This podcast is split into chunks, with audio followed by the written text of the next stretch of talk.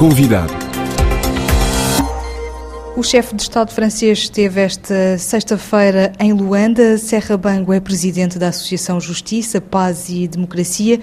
O que significa esta visita? Pergunto-lhe um reforço das relações de cooperação entre Angola e França? Seguramente esta visita do presidente Emmanuel Macron a Angola vem para reforçar, eh, manter a posição econômica que a França quer ter em Angola, sobretudo no domínio dos petróleos. A França está a apostar muito, sobretudo nesta área.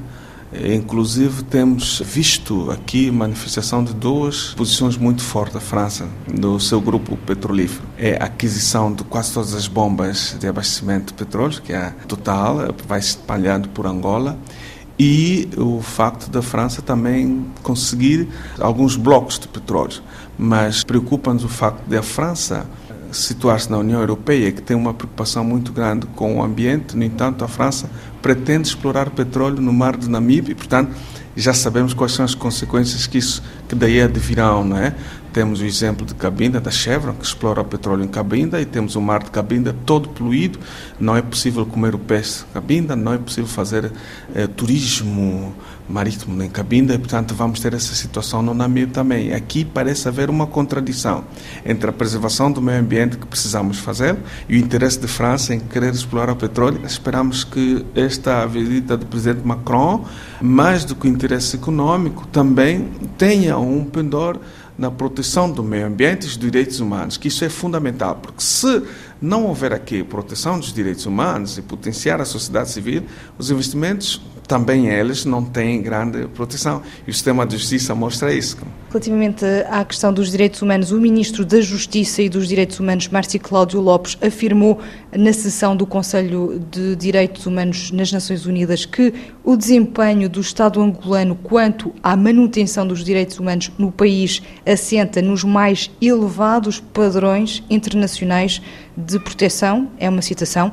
Como é que reage a esta afirmação? Formalmente, digamos assim, politicamente ou diplomaticamente, aquilo está muito bem feito. Enfim, o Estado angolano ratifica vários acordos, protocolos, adere, é membro, parte de várias convenções, eh, quer das Nações Unidas como instrumentos da União Africana. Todavia, a proteção dos direitos humanos não pode ficar, se bastar a nível formal. É uma questão prática. Como é que estamos em termos de direitos uh, econômicos, sociais do cidadão? Como é que são protegidos? Como é que nós estamos em termos de direitos ambientais? Como é que é protegido o direito ao ambiente?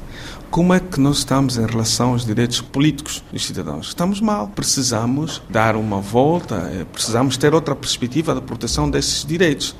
Nós temos problemas básicos de saneamento, temos problemas fortes, muito fortes, na distribuição da água potável.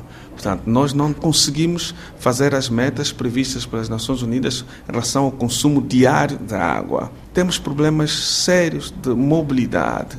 Temos problemas sérios de assistência médica medicamentosa. Se a senhora eh, for aos nossos hospitais e aos cemitérios, há de ver o número de funerais que ocorrem dia, diariamente. E como é que estamos em relação ao, à observância dos direitos políticos dos cidadãos? Os cidadãos são eh, mortos, são executados na via pública. Há duas semanas, oito jovens foram executados, nós não sabemos porquê. Eh, os cidadãos não podem se manifestar. Como é que estamos em termos de liberdade de expressão? Né? O direito de manifestação, o direito da imprensa, enfim, etc. Questionado quanto à repressão de manifestações, eh, João Lourenço afirmou ao nosso microfone da RFI que as manifestações no país não estão proibidas, como o foram no passado, e prova disso é que todos os fins de semana há manifestações, afirmou o chefe de Estado angolano passado as manifestações também não eram proibidas porque a lei permitia. No entanto, não eram permitidas que elas se realizassem. Portanto, o problema é só este. E quando há alguma manifestação que se realiza, nós temos que saber que aquela manifestação não surge para indagar ou reivindicar uma ação direta do Estado, mas é uma manifestação que o Estado não se sente amedrontado. Por exemplo, os magistrados judiciais e do Ministério Público realizaram uma manifestação silenciosa diante do tribunal. Olha, a própria lei diz que não pode haver manifestação para lá dos 100 metros dos órgãos de soberania. Mas os magistrados o fizeram em silêncio. Não convinha a Polícia Nacional ir para lá e obrigar ou convidar os magistrados a retirarem-se, porque levantaria muitas situações. Primeiro, iria em contradição às declarações do Sr. Presidente. Segundo, provavelmente, em termos de imagem, já que vem o presidente Macron e a imprensa internacional está aqui prevista, ia haver isso tudo. Portanto, e aquela manifestação em quase nada belisca, né?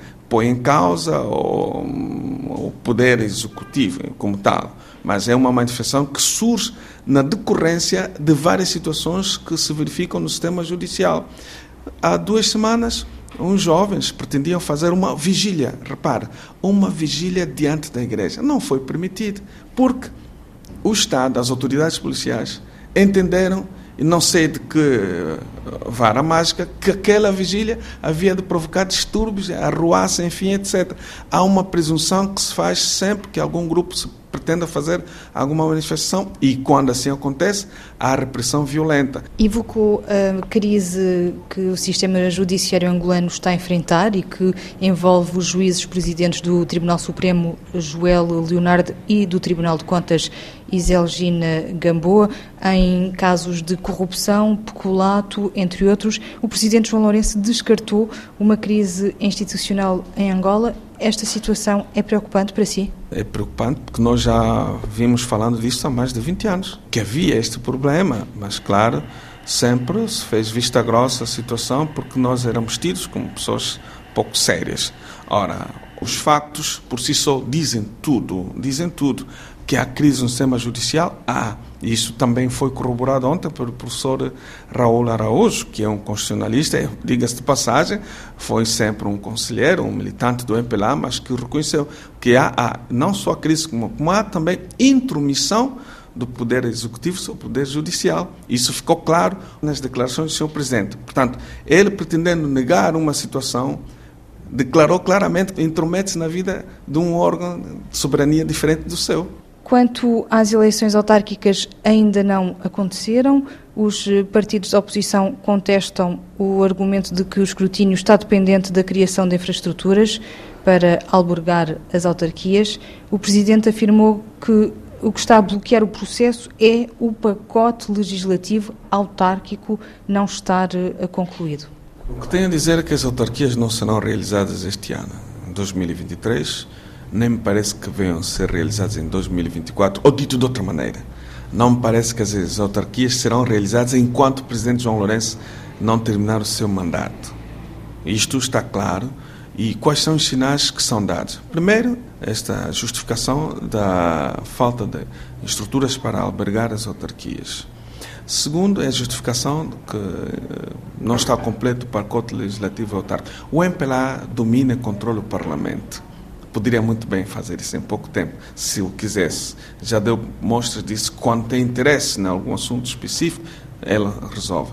Terceiro elemento de mostras que não haverá autarquias é o facto de o Presidente da República, Pelá, pretender fraccionar o país, criar mais entes administrativos, várias outras circunscrições. Portanto, nós temos 156 municípios, o MPLA pretende alargar para 400 quarto elemento de prova é o facto de o presidente João Lourenço, ainda que em surdina, ter insinuado e sugerido uma eventual revisão da Constituição.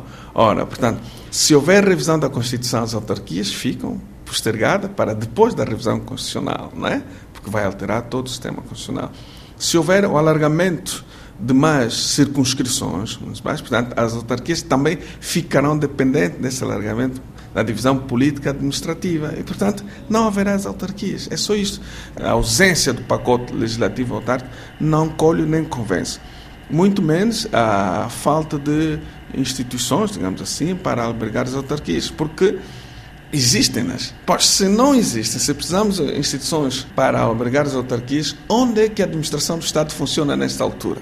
Na mata, não nem nos parques infantis. Era Serra Bango, presidente da Associação Justiça, Paz e Democracia, o nosso convidado de hoje. De Luanda para a RFI, Ligia Anjos.